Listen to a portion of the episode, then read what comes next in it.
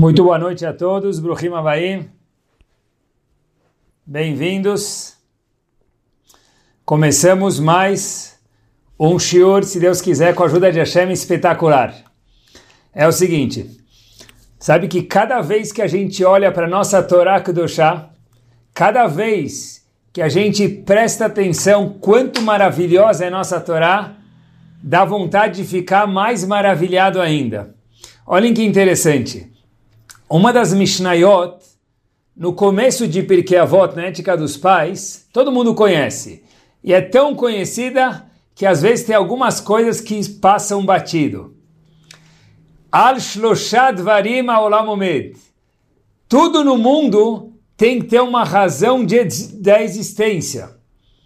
Por que, que um business existe? Provavelmente para ter lucro. Por que, que uma escola existe? Para educar crianças. Tudo tem uma razão da existência. Todo projeto tem que ter uma razão, tudo no mundo tem que ter uma razão. O Sol existe para iluminar, para aquecer os outros planetas. Tudo no mundo tem uma razão.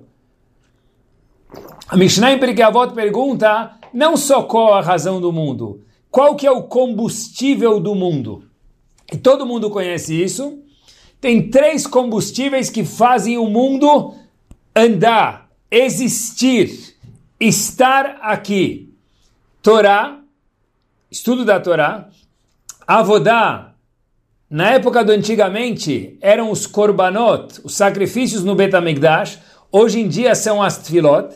E por último, meus queridos, Torá, Avodá, e por último, Gmilut Hasadim. Gmilut Hasadim quer dizer atos de bondade. Isso é Gmilut Hasadim. A pergunta que existe aqui, meus queridos, é a seguinte: quais são as três dimensões que a nossa Mishnah vem nos ensinar? Quais são as três dimensões que ela vem nos ensinar? E olhem que espetacular. Tive pensando, sabe que no mundo da psicologia se fala muito sobre três aspectos. Eu acho que é exatamente isso que essa Mishnah em Pirkei Avot vem ensinar a gente. O combustível do mundo é a Torá. Estuda a Torá, a Avodá, que hoje em dia é a Tfilá, e por último, Gmilut Hassadim são atos de bondade. Torá está diretamente relacionada com o pensamento da pessoa, o intelecto da pessoa, o pensar. Avodá é a. Tefilá está diretamente relacionada com a intenção, com o coração da pessoa. Inclusive, a gente aprende que a gente precisa fazer tefilá diariamente de um passuco da Torá. Ulovdo Bechol levavchem, trabalhar o coração, trabalhar Hashem com o coração. Ou seja, a Tfilah está diretamente ligada com sentimentos. Torá, pensamento, intelecto. Tefilá, a reza. Avodá, relacionada com os sentimentos. E Gimilut Hassadim está relacionado com atos de bondade, bondade estão relacionados, meus queridos, com os atos. Então, o intelecto são sentimentos e são as ações. As três dimensões do ser humano. Os três são importantes. O intelecto, para conhecer Hashem, o estudo da Torá. O coração é o emocional do Yehudi. É a parte emocional. A Torá é a parte cognitiva. E Gmilut Hassadim são os atos, porque óbvio que um Yehudi sem atos, ele é um Yehudi, obviamente, mas deixa muito a desejar é o que se dizia faz muito tempo e hoje já está fora de moda, eu espero, judeu de coração. Porque aquele Yehudi que é só judeu de coração e não tem atos, esse Yehudi, infelizmente, a história prova que ele não tem netos Yehudi. Para ser um Yehudi de verdade tem que ter pensamento, lev, avodá, na verdade o intelecto, que é a Torá, o estudo da Torá, e também o ato que são representados pelo Gmilut Hassadim, pelos atos de bondade, que são as três coisas que mantêm o mundo. Que é o combustível do mundo, que é a razão d'être do mundo. E hoje à noite eu queria mergulhar com vocês em uma dessas três dimensões: pensamentos, atos e intelecto. Queria mergulhar em uma destas dimensões hoje, no nosso coração. Hoje a gente vai falar da parte do coração do Yehudi. Coração de cada um de nós, o coração maravilhoso que cada Yehudi tem. E, obviamente, que a gente vai chegar num estágio do Shiur que a gente vai ver um impacto prático disso daqui, meus queridos. Olhem que interessante. Agmará no Tratado de Brachot conta pra gente um episódio, uma história que aconteceu muito marcante.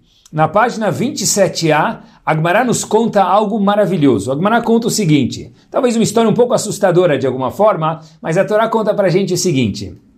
Houve o primeiro, eu acho que essa palavra é correta, que seja respeitosa, impeachment do mundo. Na história do Brasil, a gente conhece a palavra impeachment no governo. O primeiro impeachment que houve no mundo aconteceu aqui na Gemara, em Brachot, que nós vamos mencionar. Gemara conta para gente que houve uma discussão se a reza de Arvit ela é obrigatória ou ela é opcional. Inclusive, diga-se de, de passagem algo muito curioso. Se a gente for notar, todas as tfilot, shacharit, mincha, musaf, neila, todas as tfilot tem o que nós chamamos de Hazará, a repetição da Amidá. A única tefilá que não tem repetição da Amidá, que o Hazan na sinagoga não repete a Amidá é Arvit. E a pergunta é por quê? Por que, que Arvit é discriminada e não tem a Hazará, não tem a repetição do Hazan?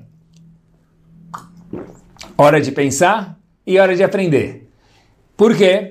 Existe uma opinião que diz que a de Arvit ela é ela é opcional. Isso ficou na Lachá em um termo, em um segmento, em qual segmento? No segmento que não se faz Hazará em Arvit. Para o resto dos quesitos, Arvit é obrigatório. Voltamos.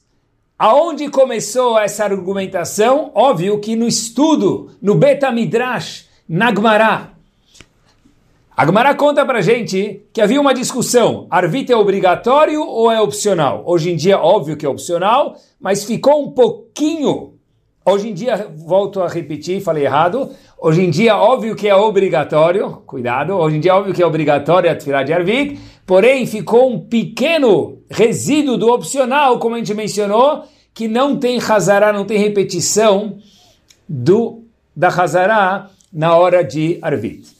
Isso era uma discussão que borbulhava na época da Gemara. E Rabban Gamliel achava que Arvit era obrigatório. Em contrapartida, Rabi Yoshua achava que era opcional, que era Reshut.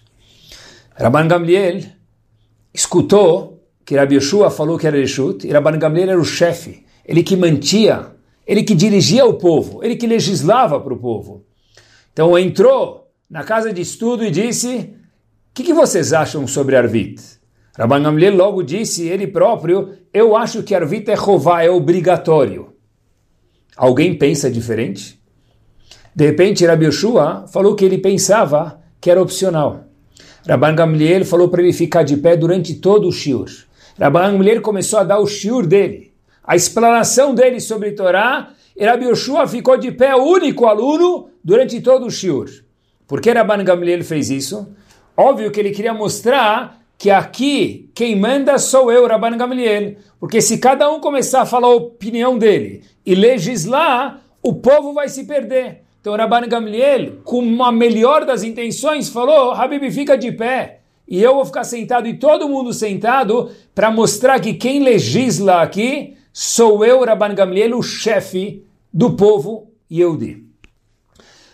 Quando o resto dos alunos viu isso e falou, uau, essa não é a primeira vez que Rabban Gamliel deixa Rabi Yoshua ficar numa situação desconfortável. Mesmo que Rabban Gamliel tenha uma intenção pura, ele passou um pouquinho dos limites. E resolveram fazer o primeiro com respeito mais uma vez, porque Rabban Gamliel fez isso com uma intenção boa, impeachment do mundo. Falaram, olha, Rabban Gamliel você não pode mais ser o líder do povo. Você não pode mais legislar para o povo. Porque você deixou o Rabi Yoshua passar vergonha em três situações distintas. Uma delas que a gente mencionou agora, deixando ele sozinho de pé durante todo o estudo no Betamidrash. Tá certo que você queria mostrar que você está legislando e as pessoas têm que te escutar, mas talvez passou um pouco do limite. Obviamente que estamos falando de pessoas gigantes E qualquer erro pequeno é acentuado e dele a gente precisa aprender. O que aconteceram? Colocaram outra pessoa no lugar. No mesmo dia, escolheram outra pessoa, Rabelazar Benazariah. Rabelazar Benazariah tinha 17 anos de idade quando foi escolhido, e era um jovem. E Hashem fez crescer barba branca. Hoje em dia todo mundo quer ficar jovem. Naquela época ele precisava ficar com a aparência de uma pessoa idosa para escutarem ele.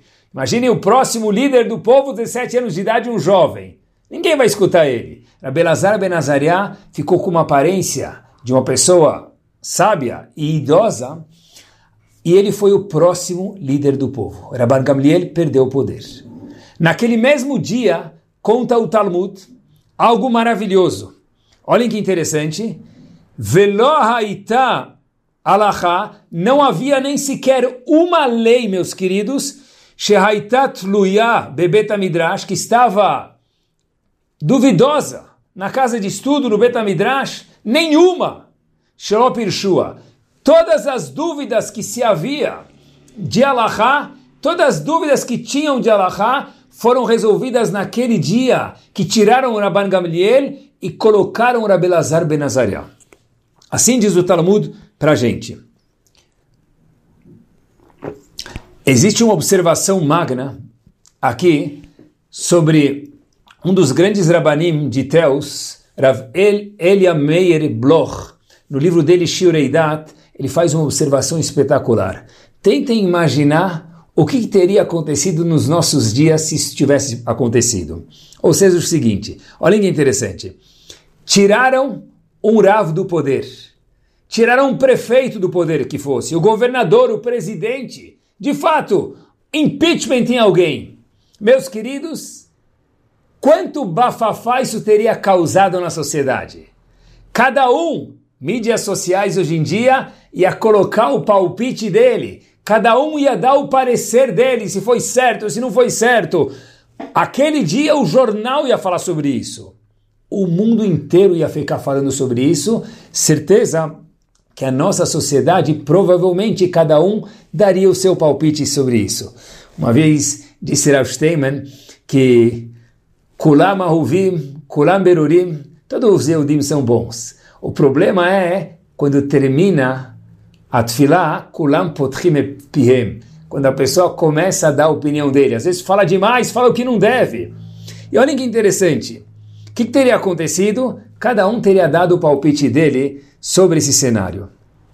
Mas Agmará conta pra gente que nada disso aconteceu. O fato é que naquele mesmo dia colocaram outro chefe no Betamidrash, outro chefe que liderava o povo Yehudi, Abelazar Benazariah, e não havia uma lei sequer que não foi explicada.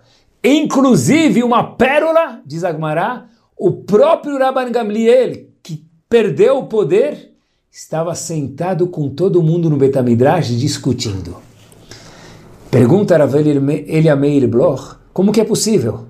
Como que é possível que depois de todo uma controvérsia, toda uma situação difícil de tirarem um homem gigante, Rabban Gamliel, do poder, que pudessem resolver todos os enigmas, todas as dificuldades de Allah naquele dia. Como é possível que o mesmo Rabban Gamliel que perdeu o poder, ele próprio volta para o Bet Midrash estudar? Diz Rav Bloch, no livro dele Shureidat, duas palavras e ela, e essas duas palavras, esse tema vai nos nortear o show de hoje, que fala um pouco com o coração do Yehudi. Uma das três facetas do homem é o lev, é o sentimento. É sobre isso que a gente vai falar hoje. Diz Rav Bloch, como é possível que eles continuaram estudando, que resolveram tudo, e cadê o agito? Quem acalmou o agito?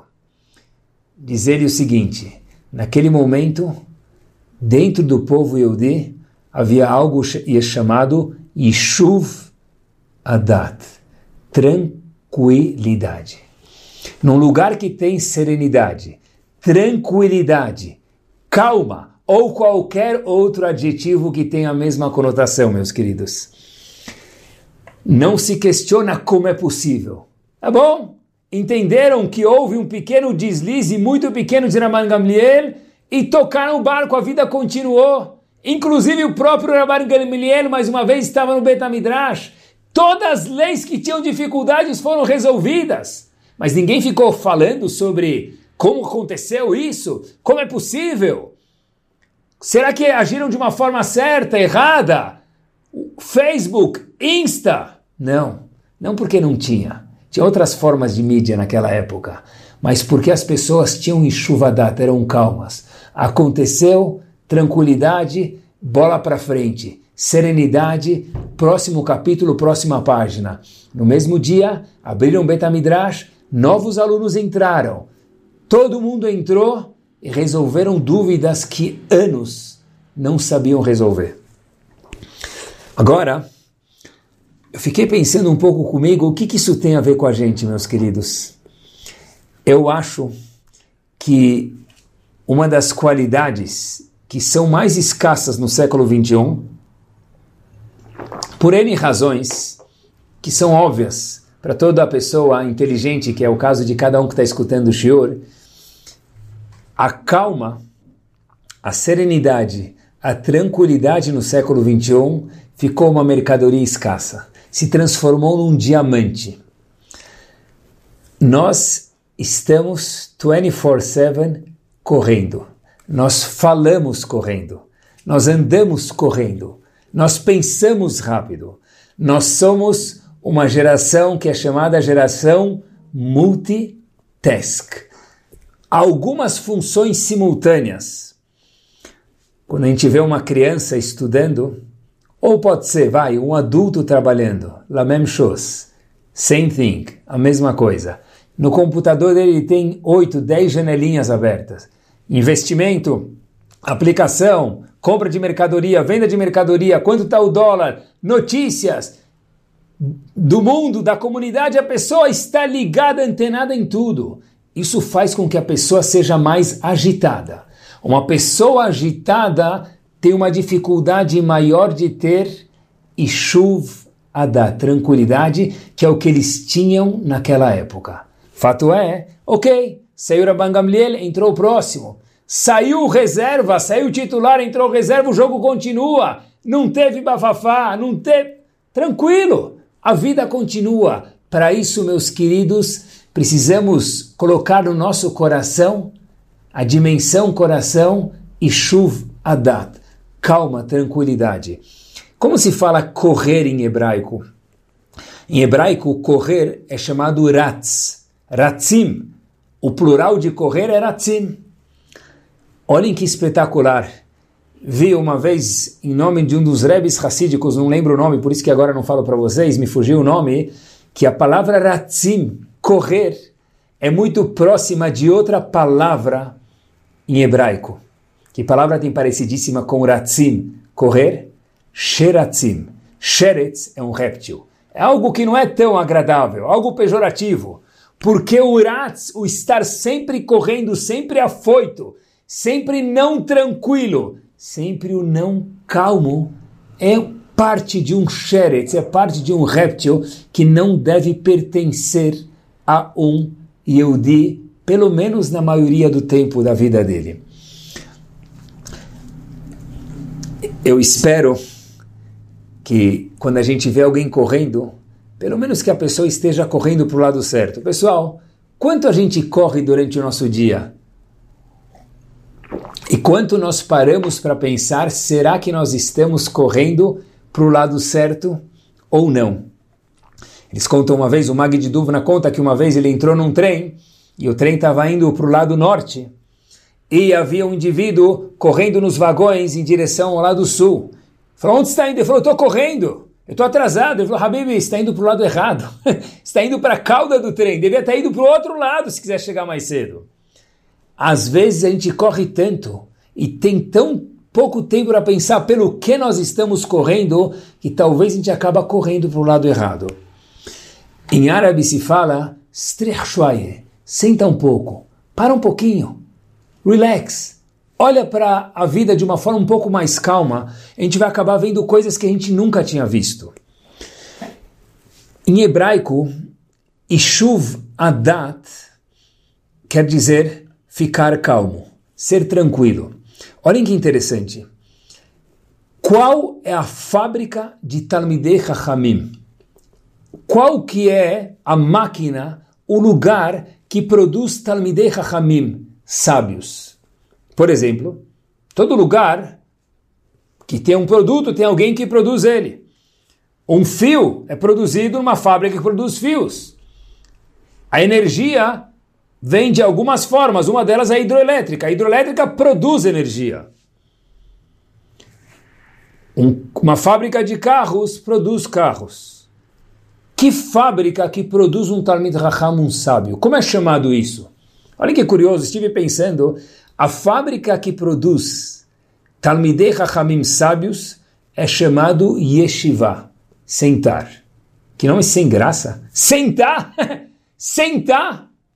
Podia chamar de conhecimento, faculdade, alguma coisa muito mais profunda. A fábrica que produz Talmidei Chachamim, Avram Avinu, Yitzhak, Rabi Akiva, Ravovad Yosef, diversos Talmidei Chachamim, todos, é chamado Yeshiva, sentar.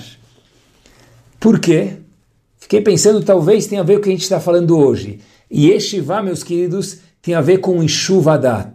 Porque para a pessoa crescer, virar um sábio, não só em Torá, em tudo na vida, ele precisa sentar sentar e focar. E chuv adat, ter tranquilidade. Quando a pessoa está afoito, o tempo maior que ele tem tende a produzir menos do que uma pessoa que está tranquila e tem muito menos tempo, porque naquele pouco tempo ele está lá. Enquanto que a pessoa que tem talvez até muito tempo, se é que existe isso hoje em dia, mas ele não está lá, ele produz muito menos. Não é ao acaso que o lugar que produz sábios é chamado de yeshiva, sentar, e adat, estar lá naquele momento. Isso mesmo. Eu queria dar um passo adiante com esse assunto e eu queria compartilhar com vocês algo que eu não vi escrito, mas eu estive pensando nos dias atrás. Alguns dias atrás, eu estava fora de São Paulo eu queria compartilhar com vocês um pensamento que me veio à cabeça. É o seguinte: me veio uma pergunta em mente. Qual foi o jackpot? Qual foi os seis estrelas, o black tie de Avram Avinu? Como que Avram Avinu virou Avram Avinu? Ele era Avraham, virou Avraham com rei e depois virou Avraham Avinu. Como ele virou Avram Avinu? O que, que fez ele virar aquele homem que virou o primeiro dos patriarcas, aquele homem que todas as vezes, em todas as filot, independente do dia, independente da hora, em qualquer amidá se começa, Eloque Avraham. Nós até olhamos para Hashem como Deus de Avram Avino. Uau! Quando se pensa em Avram Avino, se pensa em Kadosh Baruchu, em Deus. O que, que fez ele ver esse homem? Muitas coisas, mas qual foi o grande finale? Qual foi o jackpot? nós conhecemos, óbvio, que foi os dez, foram os dez testes, mais precisamente o último dos dez testes. Eu queria compartilhar com vocês uma pergunta que eu não vi escrito, mas eu pensei, eu acho que ela é verdadeira. Vejam se vocês concordam comigo. Akedat Yitzhak. Uau, que magno! Rosh Hashanah, se pense em Akedat Yitzhak. Shofar, Akedat Yitzhak. Durante o ano inteiro se fala sobre a Kedat Yitzhak. E esse foi o teste que transformou Avraham em Avraham, Avraham Avino, para sempre, para o resto da eternidade. Agora, um minuto. Hashem falou para esse Avraham, que ainda não era Avraham Avino, e que se tornou Avraham Avino depois do décimo teste, meus queridos. Hashem chegou para ele e falou, atenção, Avraham, Diz o Zohar Kadosh que quando chegou o décimo teste, Hashem falou para Avram Avinu o seguinte, é bom que saibamos isso, que cada um jogo da memória não foi inventado aqui, foi inventado lá em cima no Shammai. Hashem fala para gente que cada um de nós tem um jogo da memória. Cada um de nós tem uma foto nossa, aqui, que a gente se vê todos os dias no espelho, fisicamente e emocionalmente e espiritualmente, e também tem uma foto lá em cima. Hashem tem uma foto nossa que ele espera da gente dia a dia e depois dos 120 anos bem vividos. Depois que Avram Avinu terminou o décimo teste, Hashem falou para ele o seguinte, assim explica o Zohar, que o Avraham, que Hashem viu aqui embaixo, era exatamente o mesmo Avraham, jogo da memória, match, ficaram iguaizinhos os dois Avrahams. O que Hashem esperava de Avraham Avinu foi atingido depois de Akedat Yitzhak. Uau! É o melhor possível. Hashem falou, você atingiu o máximo, o esperado de você, Avraham Avinu. Como com Akedat Yitzhak? Tive uma pergunta. Akedat Yitzhak é muito grande, óbvio que é. Mas a gente pode perguntar, e a pergunta é a seguinte, queridos. O mesmo Akadosh Baruch Hu chegou para Avraham Avinu num momento e falou, Avraham, você vai ter um filho, que vai ser um milagre e único milagre, depois de Ismael, Yitzhak. Avraham Avinu teve um filho com 99 anos de idade, milagre, mesmo naquela época. Inacreditável. Fato é que Sarah riu. Fato é que o nome de Yitzhak, filho de Avraham, era Yitzhak, risada, porque era algo absurdo. era impossível que isso acontecesse. Algo de gargalhar, algo inesperado, como uma boa piada. De repente, Hashem fala para Avraham Avinu, esse filho que você teve, Habibi, não vai ter mais nenhum outro, porque milagre a gente faz uma vez, Hashem dizendo. E aí, dele vai sair sua descendência. Dele vai sair o povo Yudi, dele vão sair todos nós que estamos aqui agora escutando o Shiur. Qualquer lugar do mundo que haja um Yehudi veio de Yitzhak. Ou seja, se Yitzhak desaparecesse do universo, quem matasse Yitzhak estaria fazendo o quê? Matando não uma pessoa muito importante, óbvio, estaria matando toda a descendência, todo o povo Yehudi. De repente, Avram Avinu escuta uma profecia e lembrem que as profecias que todo mundo escutava, os Nevim, os profetas, fora Moshe Rabbeinu, exceto Moshe Rabbeinu, eram no sonho. Avram Avinu escuta uma profecia, no sonho. Vai matar o seu filho Yitzhak. Nós escutamos muitas vezes que Avram Avinu tinha que ter imuná, tinha que ter fé em Hashem. Mas pessoal, um minuto. Como assim fé em Hashem? Hashem falou para ele daqui, desse menino Yitzhak, vai sair o futuro de Bnei Israel. Se Avram Avinu que escutou a profecia no sonho, talvez escutou a profecia de uma forma diferente, porque afinal das contas era um sonho, e ele matasse o filho dele, e tivesse errado, o que, que Avram Avinu teria, teria feito? Assassinato não de uma pessoa, de todo o futuro de Bnei Israel. Inclusive, um dos Rishonim, chamado Rabenu Nissim, ou mais conhecido como Uran, fala que se a gente olhar no décimo teste, está escrito Kach Naet Bincha, Siltople, please, Bevakasha, por favor, Kach Na, please, é por favor. Avram Avinu pegue o seu filho. Pergunta a Uran, por que por favor? Porque Hashem não podia pedir para ele pegar o filho dele uma vez que ele tinha falado que desse filho vai sair toda a continuidade do povo. Então teve que pedir por favor. Algo além, não era um imperativo, era um favor. Abraão Avinu talvez podia, de acordo com o Quran, fazer ou não. Por quê? Porque contradiz tudo que Hashem falou até agora. E aqui, meus queridos, tem que ter algo a mais do que a emuná, a fé que nós conhecemos. Porque fé é confiar em Hashem. Mas fazer um ato que contradiz o que Hashem falou não é fé. É algo grave. É possivelmente estar violando a palavra de Hashem. Como Avram Avinu fez a Kedat Yitzhak. Pergunta que me veio alguns dias quando eu estava fora de São Paulo, pensando um pouquinho. E mais uma pergunta, e a gente acerta as duas, se Deus quiser, com as duas de Hashem, com uma resposta só. Hashem chega para Avram Avinu e fala para Avram Avinu o seguinte: Avram Avinu, eu quero te pedir um favor. Avram Avinu dá uma resposta para Hashem. Qual a resposta no chamado do décimo teste para Avram Avinu? Hashem fala para ele: Avraham, Avraham. O que, que Avram Avinu responde? Uma palavra: Hineni. Depois que Avram Avinu respondeu Hineni, Hashem falou: opa, agora sim, faça Kedat Yitzhak. Como que o Inene foi um start, uma permissão para Hashem dar para ele a Kedat Yitzhak. Mais uma vez, Hashem falou para Avram Avinu, chamou ele. Depois só que Avram Avinu respondeu para Hashem com a palavra Hineni, que a Torá conta para a gente, deve ter alguma razão. Aí sim Hashem falou, agora eu, a Kadosh Baruch Hu, posso te dar o teste Avram Avinu. O que, que o Hineni tem de tão maravilhoso? O que quer dizer Hineni? Eu acho que Hineni tem a ver com Ishuvadat, tem a ver com Yeshiva, tem a ver com tranquilidade. É uma nova dimensão de tranquilidade. Explico para vocês. Para poder fazer a Kedat Yitzhak naquele momento, ir contra, talvez, tudo que Hashem falou, porque Hashem falou que de Yitzhak ia sair a continuidade do povo, Avram Avinu falou para Hashem, Hashem, Hinene, eu estou aqui.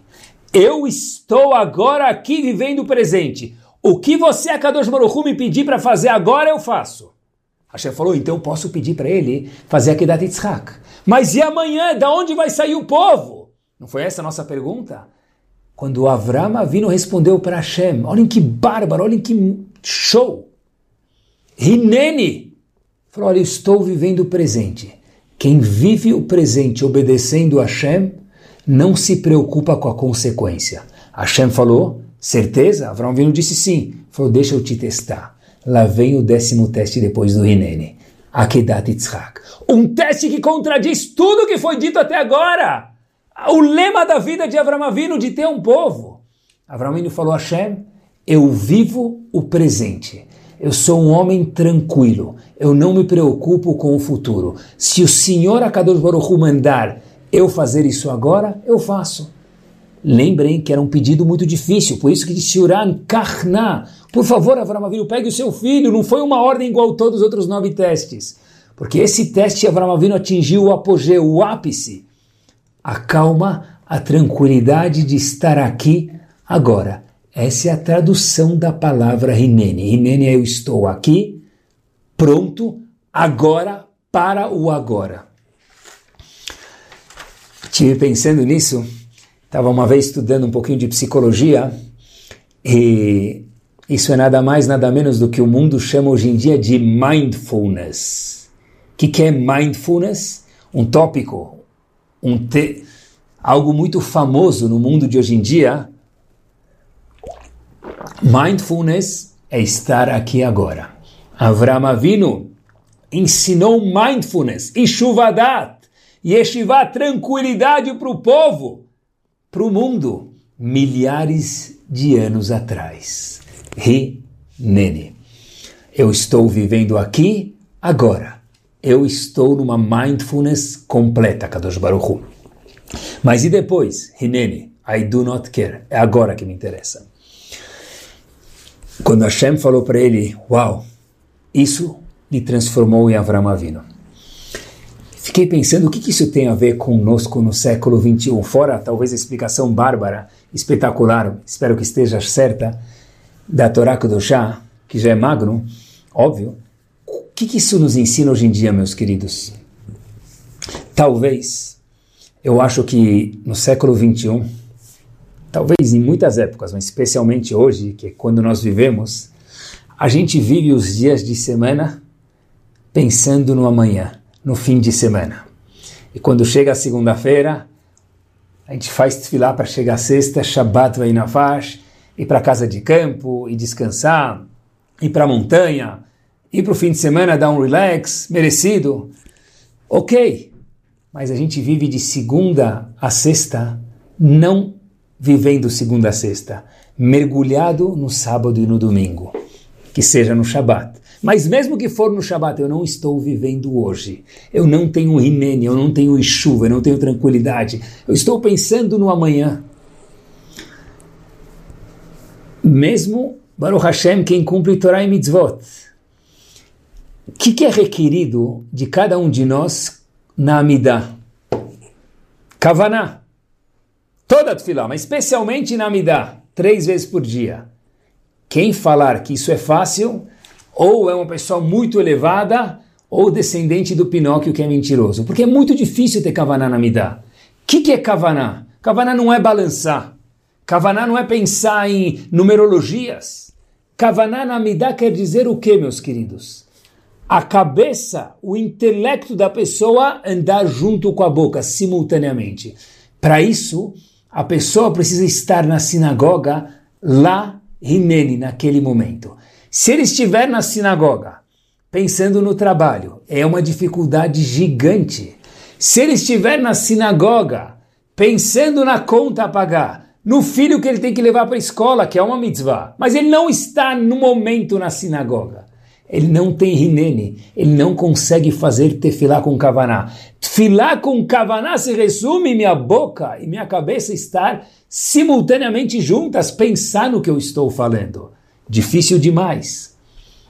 Mas é, um dos requisitos da tefilá. Uma tefilá sem kavaná sempre é válida, mas muito menos do que podia atingir. E por quê? Porque não teve rinene. É estar aqui agora. E mesmo que eu estudo depois da tefilá, espetáculo, espetáculo, mas ainda assim, se na hora da tefilá eu estou esperando o estudo, ok. Se eu estou pensando no meu estudo, eu não tenho rinene na tefilá. Tem um chuvadat, uma tranquilidade, uma calma que ficou faltando no momento, e por isso que a pessoa tem dificuldade de ter kavaná na tefilá. No nascimento de uma criança, mais um exemplo, como um pai e uma mãe, a gente já está pensando no Brit Milá. Tudo bem, porque tem pouco tempo. No Brit Milá, daqui a pouco já é o Bar Mitzvah, em alegria sempre. Bar Mitzvah, daqui a pouco tem o casamento, e os pais se preocupam, olha, como que eu vou casar meus filhos? Como que eu vou sustentar meus filhos? É uma preocupação válida e óbvio que faz parte da nossa vida. Mas ela tem um limite de quanto ela precisa existir nas nossas cabeças e quanto ela tem que ser tirada, quanto tem que ser trabalhado nossas midot para viver mais o presente. Porque se a gente vive o bar mitzvah pensando no casamento, a gente esquece de curtir o bar mitzvah, a adolescência de, uma, de um jovem, a juventude, porque a gente está sempre pensando no depois. A Hashem fala para a gente, uau, cadê o Ishuvadat? Vive a segunda, a terça, a quarta e a quinta. Se você gosta mais do sábado e domingo, por que não? Mas vive cada dia, Tenha um rinene diário, estou aqui agora. Mindfulness, aqui agora. Dá para curtir o presente? Dá sim. Dá para viver o presente. Meus queridos, quem vai sustentar nossos filhos? Aquele mesmo que nos sustenta. Quem vai dar parnassá para os nossos filhos? Aquele mesmo que nos sustenta. Eu vou ser responsável, vou dar uma boa educação, eu vou dar uma boa formação para os meus filhos Bezrat Hashem. Mas quem vai dar Parnassá? Não precisa ser muito sábio para entender que a Parnassá vem de Akadosh Baruchu. Eu acho que é Pachut, é óbvio que a gente pode falar que ingrediente nas nossas vidas, meus queridos, geram um mindfulness, um rinene, um curtir o presente agora, estar aqui agora e não ficar sempre pensando no futuro, vivendo o futuro. A pessoa sai de casa, ele já coloca no ex para saber que horas ele vai chegar lá. É, eu, eu já vivo o próximo. Eu já quero saber qual é a cena do próximo capítulo sem conhecer esse capítulo. Eu quero ter 18 anos quando eu tenho 16.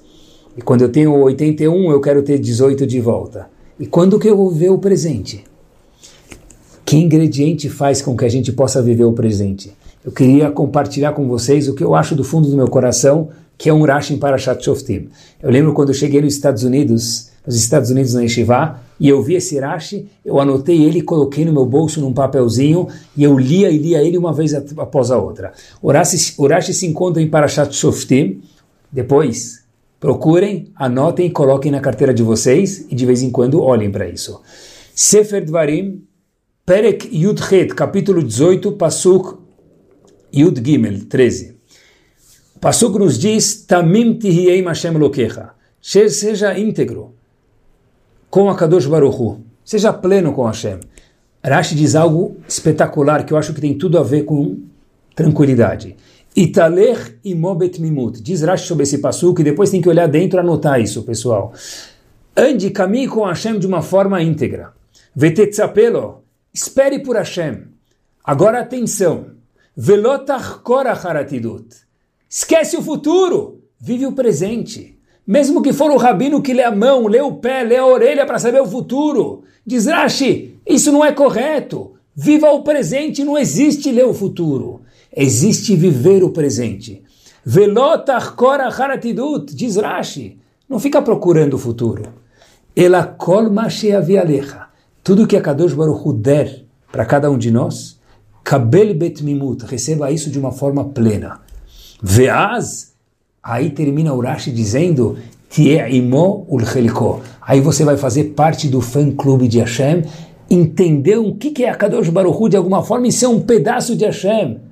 Essa é a tradução do Pasuk em Parashat Shoftim, Perek Yudchet, Pasuk Yud Gimel 18, 13. Por favor, olhem depois. Tamim Tiem Hashem Elokecha. Não procura o futuro, viva o presente. É isso mesmo. Na época da Agmará, a Agmará no Tratado de Gitin conta para gente que havia um Rav chamado Resh Lakish, e a Agmará conta para gente que ele deixou para os filhos dele, os herdeiros, um cab. Cab é uma medida, é um quilo e meio aproximadamente de grãos. E o Talmud fala, uau, ele podia ter usado um pouco melhor o tempo dele para ele, sem ter deixado algo para os filhos. Óbvio que hoje em dia essa não é a conduta que a gente tem que fazer. Porque está escrito que a pessoa tem que cuidar dele, dos filhos, depois de 120 anos bem vividos, deixar alguma coisa organizado para os filhos. Óbvio.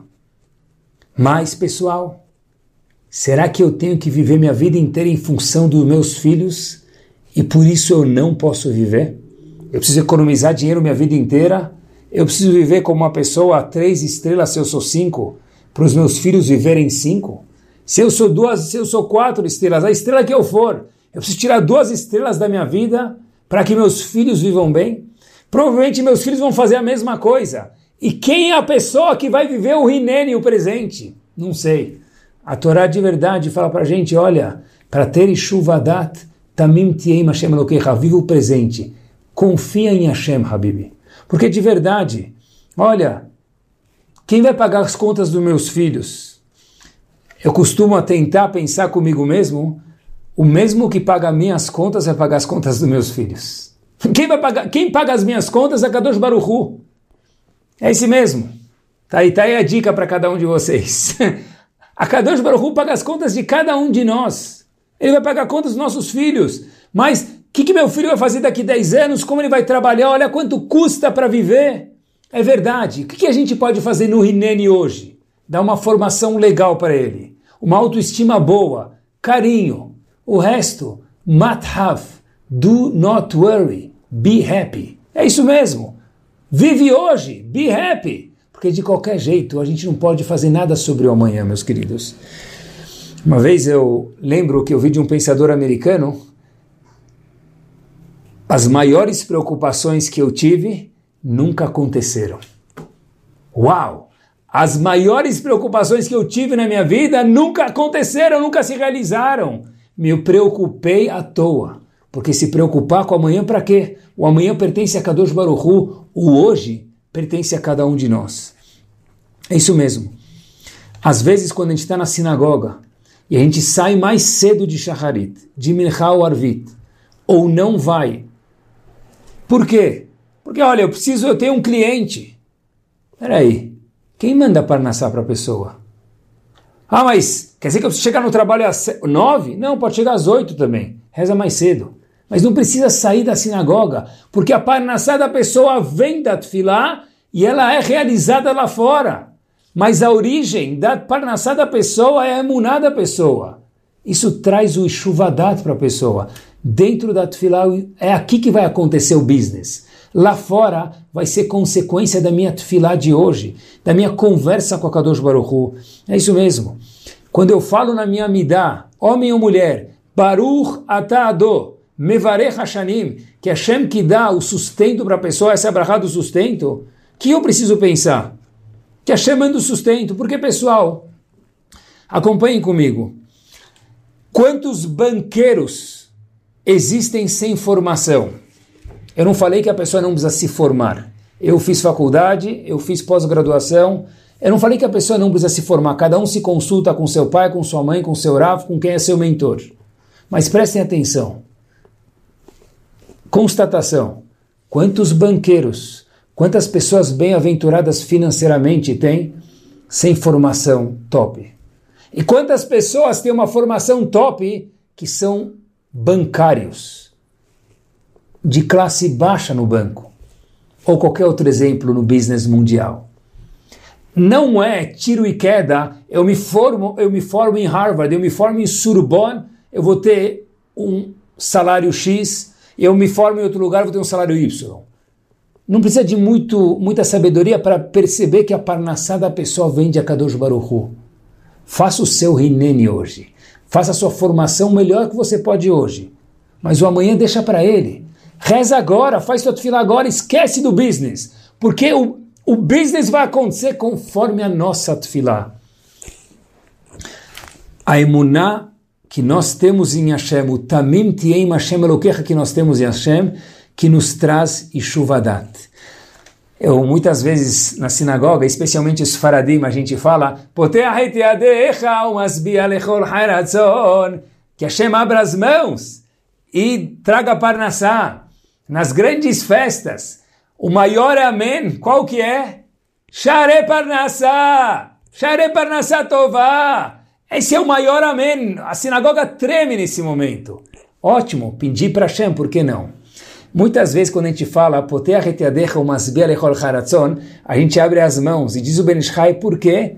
Para receber a bênção de Hashem. Eu acho que talvez junto com Reteadecha, que a gente abre as mãos, é pensar que a gente tem que receber as, as bênçãos, mas não esquecer que elas vêm de Hashem. Poter abra suas mãos, nossas mãos. A gente faz para lembrar que Abraha vem da onde, queridos, lá de cima. E quem sabe piamente que Abraha vem de Akadosh Baruchu, essa pessoa é uma pessoa tranquila. Porque Hashem sabe melhor do que eu o que eu preciso. E se eu posso melhorar alguma coisa ou pedir mais, eu vou. E se eu pedir mais e subir um level, Hashem vai me dar. Poter reteadecha, Hashem é com você. E chuvadat, tranquilidade, vem de poter reteadecha. Vem de emunai Hashem in tamim tiem Hashem lokecha. É o Hinene de Avram Avinu, é o mindfulness do século 21. É o viver o hoje, agora. Chega de se preocupar com o amanhã. O amanhã deixa para ele porque de qualquer jeito. Quem que falou que a gente vai estar aqui amanhã? Certeza que a gente vai estar? Bezrat Hashem, porque ele dita isso maiúsculo. Ele que vai dar vida para a gente amanhã com saúde, com alegria, com brachá, junto com o dia, com a saúde, cai o pacote da parnassá da pessoa. Eu vou terminar, Bezat Hashem, para a gente entender um pouquinho esse chuva data, essa tranquilidade, esse curtir o presente, estar aqui agora, que é o sentimento mais gostoso do mundo. Eu vi uma história interessantíssima que aconteceu em Gaza, em Israel tem um checkpoint em Gaza e para atravessar a fronteira de Israel para Gaza, o que acontece dos territórios né, israelenses para Gaza, eles, os soldados verificam a entrada e a saída para não entrarem e saírem pessoas que não têm que entrar ou sair e causar desconforto para os territórios. De repente, um Mercedes está atravessando o território em Gaza e o motorista não era israelense, pegaram os papéis para olhar, todos os papéis estavam ok, documentos perfeitos. O soldado deu um ok, começou o Mercedes com o motorista a se deslocar, entrando em Israel. Pouquíssimos metros depois, outro soldado apita e manda o motorista parar com o carro dele. Ele olha para o motorista e fala: Habibi, esse carro é seu ou ele é roubado? O motorista fala: óbvio que é meu, pega os papéis, veja os documentos. O motorista, o soldado, mais uma vez, melhor dizendo, diz para o motorista: eu não quero ver os papéis. Eu vou perguntar para você mais uma vez: esse carro é seu ou ele é roubado? Cuidado que se você mentir, o seu castigo vai ser dobrado na cadeia. Ele olha para os olhos dele e pergunta: é seu ou é roubado? O motorista começa a titubear, tremer e o soldado fala para ele: diga a verdade, vai ser melhor para você. Ele vira para o soldado e fala: é roubado. O soldado chama o resto das pessoas para abordar esse motorista. Ele fala para ele: desce do carro. O motorista fala, posso te fazer uma pergunta? O soldado disse, é claro. Da onde você sabia que meu carro era roubado? O que fez você desconfiar? Todos os papéis estão em ordem. Eu fiz o maior trama aqui para falsificar de uma forma perfeita. Eu até enganei teu colega uns poucos metros atrás. Disse o soldado israelense que estava mais à frente, que parou e abordou pela segunda vez. Esse motorista falou: Habibi, você roubou um carro e atrás do para-choque estava escrito em hebraico En Od Milvado. Não tem ninguém fora Hashem. Eu nunca imaginar que o motorista não Yehudi árabe ia escrever no para-choque dele Enod Milvador. Então eu tinha certeza que seu, esse carro não era seu.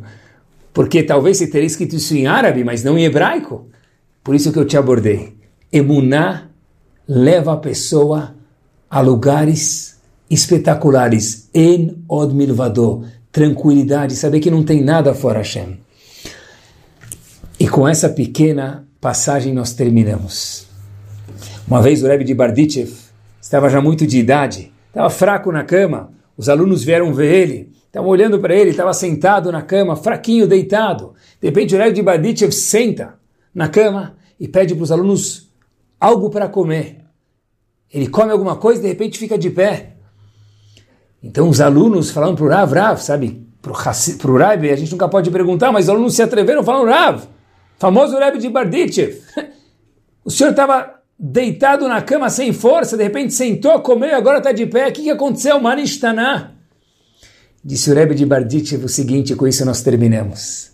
Eu lembrei, quando estava na minha cama muito fraco, uma vez meu mentor, o famoso Rebbe de Mesrich, uma vez me falou que tem um passuco no Teilim, no Perek Lamed B 32, Aboteach Bashem, aquele que confia em Hashem, Chesed Soveveno, vai ser cercado por bondade. Eu sempre entendia que isso é uma tefilá. Disse meu mentor, o Rebbe de, Rebbe de Mezrich, para mim, Rebbe de Bardichev, o seguinte, contando para os alunos, isso não é uma brachá, não é uma bênção, não é um pedido, isso é a natureza do mundo. Aquele que confia em Hashem, recebe sobreviver. Na hora que eu vi que era assim, eu falei, vou confiar em Hashem, vou ter forças. Por isso que eu levantei e eu melhorei do estado físico que eu estava que Bezrat Hashem a gente possa entender de verdade. Ein od milvador, não tem nada fora Hashem no mundo.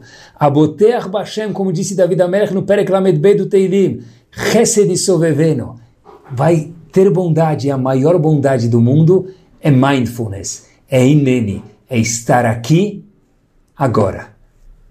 Muito boa noite a todos e pensando no futuro, se é possível dizer assim, no show de hoje, Shabbat Shalom, e uma semana espetacular. Mas hoje, mais do que uma semana espetacular, que tenhamos todos um Rinene, um agora espetacular. Muito boa noite e sucesso a todos vocês.